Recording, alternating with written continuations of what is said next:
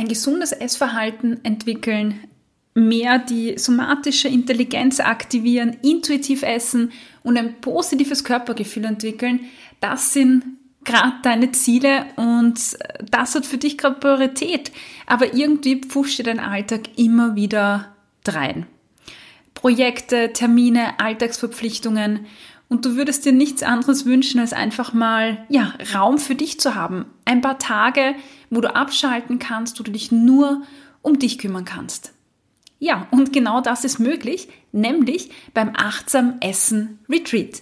Das findet im August 2021 statt in Salzburg und dort geht es darum, dass du nur Zeit für dich hast, um an deinem positiven Körpergefühl zu arbeiten und das intuitive, achtsame Essen für dich zu vertiefen. Mit ganz, ganz vielen Übungen, mit ganz, ganz viel Erfahrung, die du für dich sammelst, mit Lebensmitteln, mit Körperübungen, äh, im Austausch mit anderen, aber auch ähm, ja, Zeit für dich hast, wo du die Dinge dir durchdenken kannst, dich mal zurücklehnen kannst und ja, dir nur Zeit für dich nehmen kannst. Ja, das Achtsam Essen Retreat. Alle Informationen findest du unter www.achtsam-essen.at und ich freue mich, wenn du dabei bist im August 2021 und mit mir gemeinsam ja, an deinem Körpergefühl und an deinem Essverhalten arbeitest. Hallo und herzlich willkommen beim Achtsam Essen Podcast. Das ist dein Podcast für ein positives Körpergefühl und ein gesundes Essverhalten. Mein Name ist Cornelia Fichtel. Ich bin ähm, klinische Psychologin und Gesundheitspsychologin und ja, ich freue mich, dass du heute dabei bist. Ja, ähm, in der heutigen Folge beschäftigen wir uns mit dem Thema Diet First Typ wir haben uns in den letzten Folgen ja beschäftigt mit Emotions, emotionalem Essen, emotionsregulierenden Essverhalten. Und da haben wir besprochen, dass es beim emotionalen Essen und beim Binge-Eating zwei verschiedene Haupttypen gibt. Und einer dieser Haupttypen ist der Binge-First-Typ, den haben wir letzte Woche besprochen. Und diese Woche geht es um den Diet-First-Typen. Ja, und ich würde sagen, starten wir doch direkt ja, in die Folge. Beim Diet First Typen, äh, da, darum handelt es sich um emotionale Esserinnen, die damit begonnen haben, irgendwann im Laufe ihres Lebens äh, ihr Essverhalten zu zügeln. Das heißt, vielleicht Diäten zu machen, Kalorien zu zählen. Also irgendwann gab es das Ziel, wahrscheinlich abzunehmen und äh, deshalb eben hat man Kalorien gezählt und so weiter. Und dann hat so quasi die Abnehmen- und die Diätkarriere gestartet. Und erst viel später sind dann ja, äh, Essanfälle oder Heißhunger äh, dazugekommen. Und beim Binge-First-Typen ist, ja, ist es ja ganz anders. Da gab es quasi keine Diätkarriere davor. Da haben die Essanfälle einfach so begonnen. Und beim Diet-First-Typen, da war vorher die Diät und dann kamen erst die Essanfälle. Ja, das heißt, was können wir da gleich zu Beginn schlussfolgern? Und ich glaube, das ist auch kein Geheimnis mehr wahrscheinlich, also je nachdem, wie viel du dich schon damit beschäftigt hast. Aber Diäten führen zu Essanfällen. Und deshalb heißt dieser Typ auch Diet First Typ. Und diese heutige Folge würde ich, äh, möchte ich gern dieser Thematik widmen, warum Diäten überhaupt zu, ja, zu Essanfällen führen. Die Tatsache, dass ähm, ein gezügeltes Essverhalten oder Diäten zu solchen Essanfällen oder zum Essdrang, zu Heißhunger führen, ähm, kann man schon fast nicht mehr abweisen. Also das ist eine Tatsache, die sich in zahlreichen Studien immer wieder zeigt und immer ähm, ja wiederholt. Und ich gebe dir auch äh, in die Shownotes unten wieder Literatur rein, wo du es auch gerne in Form von Studien zum Beispiel nachlesen kannst. Ähm, das berühmteste Experiment, das aber schon Ewigkeiten her ist und auch schon ja, meiner Meinung nach sehr veraltet wird, aber immer wieder hergenommen wird, ist das äh, Minnesota Starvation Experiment. Ähm, da war eine Forschergruppe um Kies herum, ich habe schon eine Podcast-Folge dazu mal aufgenommen. die damit ähm, sich beschäftigt hat, äh, in Kriegszeiten, welche Auswirkungen hat quasi Nahrungsentzug und wie kann ich Personen, die äh, unter Nahrungsentzug gelitten haben, dann quasi wieder gut ernähren. Und äh, das Forscherteam hat sehr viele Erkenntnisse aus dieser Studie gewonnen, so viel, dass es ähm, ja mehrere Bücher mittlerweile publiziert worden sind zu dieser Studie, also nur mit Forschungsergebnissen und Literatur dazu. Ähm, und das Spannendste oder die spannendsten Ergebnisse waren jetzt gar nicht die, die das Forscherteam eigentlich herausfinden wollte. Und das Spannende war, ähm, in dieser Studie gab es mehrere Phasen und eine dieser Phasen war, dass man äh, die Versuchsteilnehmerinnen quasi auf ein gezügeltes Essverhalten umgestellt hat. Das heißt, man hat einfach äh, die Kalorien der Speisen reduziert und beobachtet physisch, aber auch mental, was da passiert bei den Versuchsteilnehmern. Äh, die haben in der ersten Phase quasi äh, eine normale Speise bekommen, sehr kohlenhydratlastig und äh, nach einer Stabilisierungsphase sind die Kalorien und die Energie immer weiter eingeschränkt worden in mehreren Intervallen. Und mit zunehmender Einschränkung der Nahrungsaufnahme ist aufgefallen, dass die Teilnehmer begonnen haben, sich ja mit dem Essen zu beschäftigen, äh, Kochbücher durchgeschaut haben, Kochzeitschriften angeschaut haben, dass das Essverhalten sehr auffällig geworden ist, also dass sie das komplett verändert haben.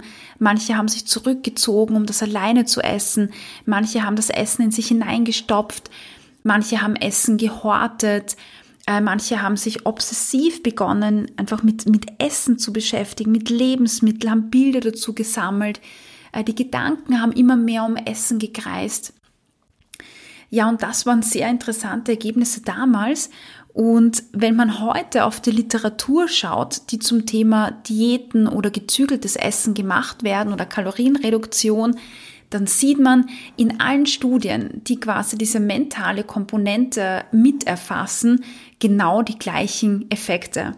Eine Studie, die 1944 durchgeführt wurde, ähm, jetzt noch immer so viel Aktualität hat, was die Erkenntnisse betrifft, ist eigentlich ein Wahnsinn, weil sich Studienergebnisse sehr häufig mit der Zeit verändern, ähm, revidiert werden ähm, und so weiter. Aber was das betrifft beim gezügelten Essen, dass das dazu führt, dass das Essen immer mehr in den Mittelpunkt kommt, an dieser, ich würde schon fast sagen, Tatsache hat sich nichts verändert. Ähm, wichtig ist hierbei, dass wirklich eine Zügelung erfolgen muss. Wenn ich sage, ich will das nicht essen oder ich bin halt ein Typ, der Schokolade nicht braucht, dann werden die Effekte bei mir nicht sein.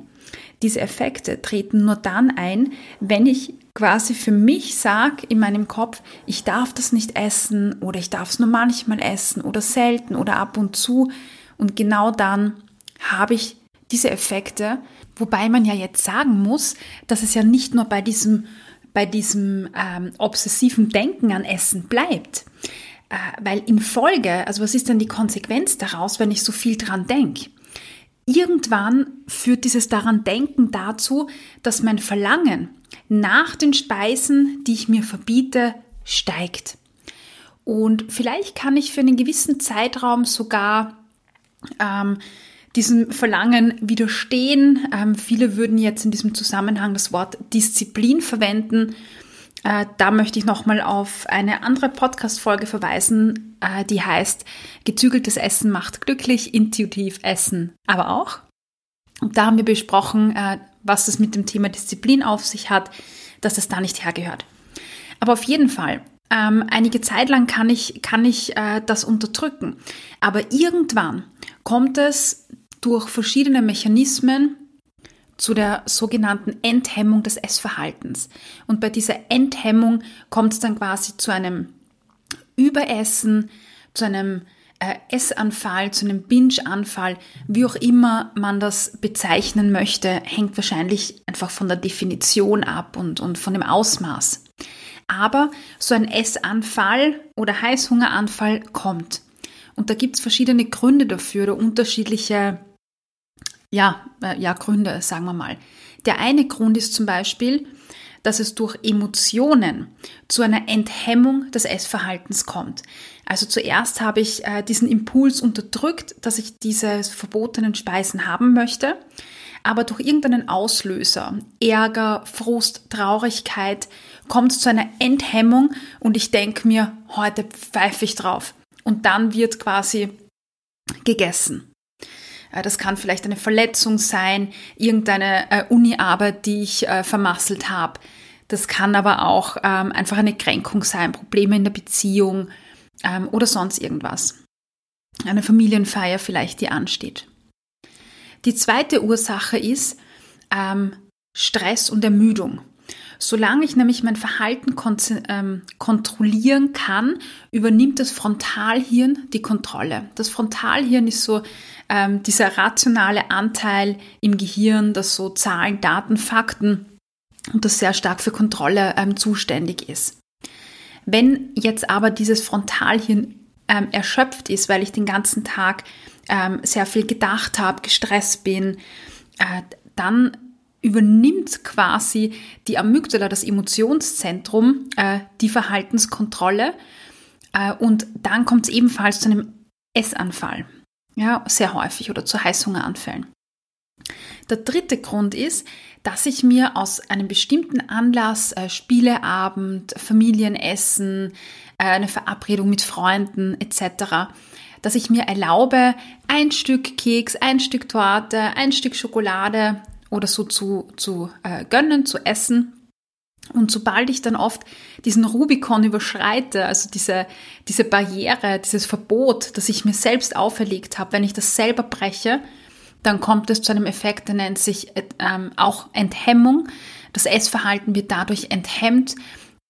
Äh, dann erlebt man oft diesen Gedanken, na, jetzt ist eh schon wurscht, jetzt habe ich eh schon mehr gegessen, als ich wollte. Und dann kommt es ebenfalls zu einem Essanfall. Also wie wir das Ganze drehen oder wenden. Durch eine Zügelung kommt es zu einer Aufwertung der Speisen. Durch die Aufwertung der Speisen denke ich viel mehr darüber nach. Wenn ich viel mehr darüber nachdenke, dann steigt auch der Gusto danach, weil dann auch die Geschmackserinnerungen abgerufen werden, bestimmte Situationen abgerufen werden, in denen ich diese tolle Speise gegessen habe. Ich erinnere mich an den Geschmack und spüre den so richtig im Mund, auf der Zunge spüre so richtig dieses wohlige, warme, angenehme Gefühl. Ja, und in Folge kommt es über kurz oder lang, dass ich mir das gönne. Und wenn ich es mir gönne, dann kommt es oft zu so einem übertriebenen Essen. Ja, und danach äh, beginnt der ganze Zyklus von vorn, weil ich mir dann natürlich wieder ähm, Vorwürfe mache, mir denke, boah, bist du blöd, hast es wieder nicht geschafft. Und dann denke ich mal, ja, aber morgen, ab morgen schaffe ich es. Und dann beginnt der nächste Diätzyklus. Und irgendwann hat man dann das Gefühl, wenn ich mich nicht zusammenreiße und mich streng kontrolliere, dann funktioniert das nicht mit dem, was auch immer, abnehmen oder sonst irgendwas. Das ist ja häufig einfach der, der, ja, der, der vorderste Grund, warum ich mich zügle. Ähm, und auch wenn ich dann vielleicht irgendwann sage, okay, ich höre auf, mich zu zügeln, dann bleibt dieser Mechanismus im Untergrund oft da. Und ich habe das Gefühl, ähm, wenn ich jetzt äh, mir erlauben würde, alle Speisen zu essen, dass ich dann einfach unkontrolliert das alles in mich reinstopfe, weil ich natürlich vielleicht Monate oder Jahre lang genau die Erfahrung gemacht habe. Aber da gibt es eben diesen Denkfehler, den wir haben, weil wir nicht bedenken, dass dieser Heißhunger, der Essdrang, die Essanfälle ja genau von der Zügelung kommen. Würde ich mich nicht zügeln, würde ich keine Diät machen, würde es gar nicht zu einem Essanfall kommen. Und deshalb findest du auch bei dem Konzept intuitiv Essen nach Trivoli und Rash Prinzip Nummer eins: Diätmentalität ablegen und dann in weiterer Folge Frieden zu schließen mit Essen, mit den Lebensmitteln. Das ist die Grundvoraussetzung dafür, dass die Essanfälle äh, beim Typen Diet First nicht mehr auftreten, solange ich eine Zügelung praktiziere. Und dabei spielt es keine Rolle, ob diese Zügelung jetzt physisch ist, also ich mir wirklich die Dinge nicht erlaube, oder ob diese Zügelung im Kopf stattfindet. Sprich, dass ich ein schlechtes Gewissen habe, wenn ich Schokolade esse. Dass ich mir denke, ja, aber nicht zu so viel, das darf ja nicht. Hm. Also solange das in meinem Thema Kopf ist, äh, solange das in meinem Kopf Thema ist, wird äh, dieser, dieser Essdrang, der durch die Zügelung entsteht, aufrechterhalten bleiben.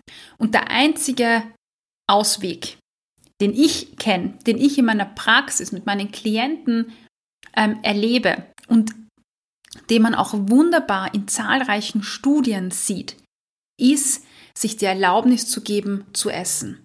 Und ja, das kann Angst machen, das kann beängstigend sein, weil du ja eben glaubst, dass du ohne diese Kontrolle ähm, nur noch Essanfälle hast. Aber das ist ein Irrglaube. Und wenn du Angst hast, dann hol dir bitte einen Coach zur Seite, einen Experten, eine Expertin, die dich auf diesem Weg begleitet. Weil es ist nicht so beim intuitiven oder achtsamen Essen, dass es heißt, ab heute ist alles erlaubt, iss was du möchtest, so viel wie du möchtest, stopf alles in dich hinein. Nein, das ist ja ein Blödsinn. Statt dieser Kontrolle, die du hast, bekommst du andere Tools in die Hand. Du lernst ja wieder ähm, auf deinen Hunger zu hören, ähm, zu essen, wenn du Hunger hast. Du lernst auf deine Sättigung zu hören, unterschiedliche Signale der Sättigung. Das heißt, du bekommst neue Tools und damit wird die Zügelung überflüssig und damit werden die Essanfälle Geschichte sein.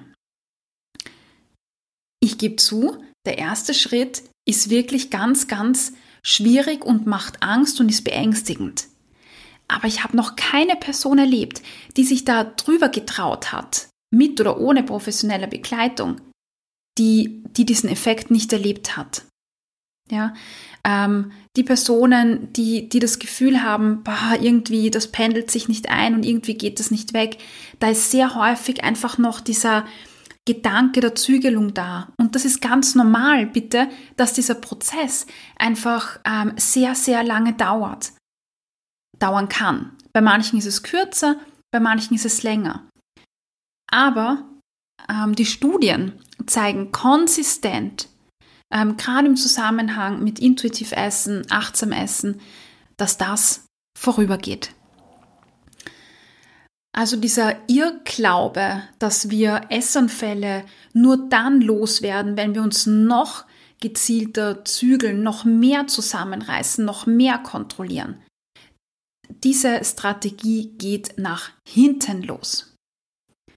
Außer ich möchte das. Also wenn ich sage, ja, ich, das ist mein Weg, ich, ich mache das mit der Kontrolle, äh, vielleicht funktioniert das auch für 10% der Menschen, ähm, das mag schon sein, das möchte ich gar nicht bestreiten, ähm, dann, ja, dann ist es so. Ja, für die meisten, für 90 Prozent ist es halt eben nicht so.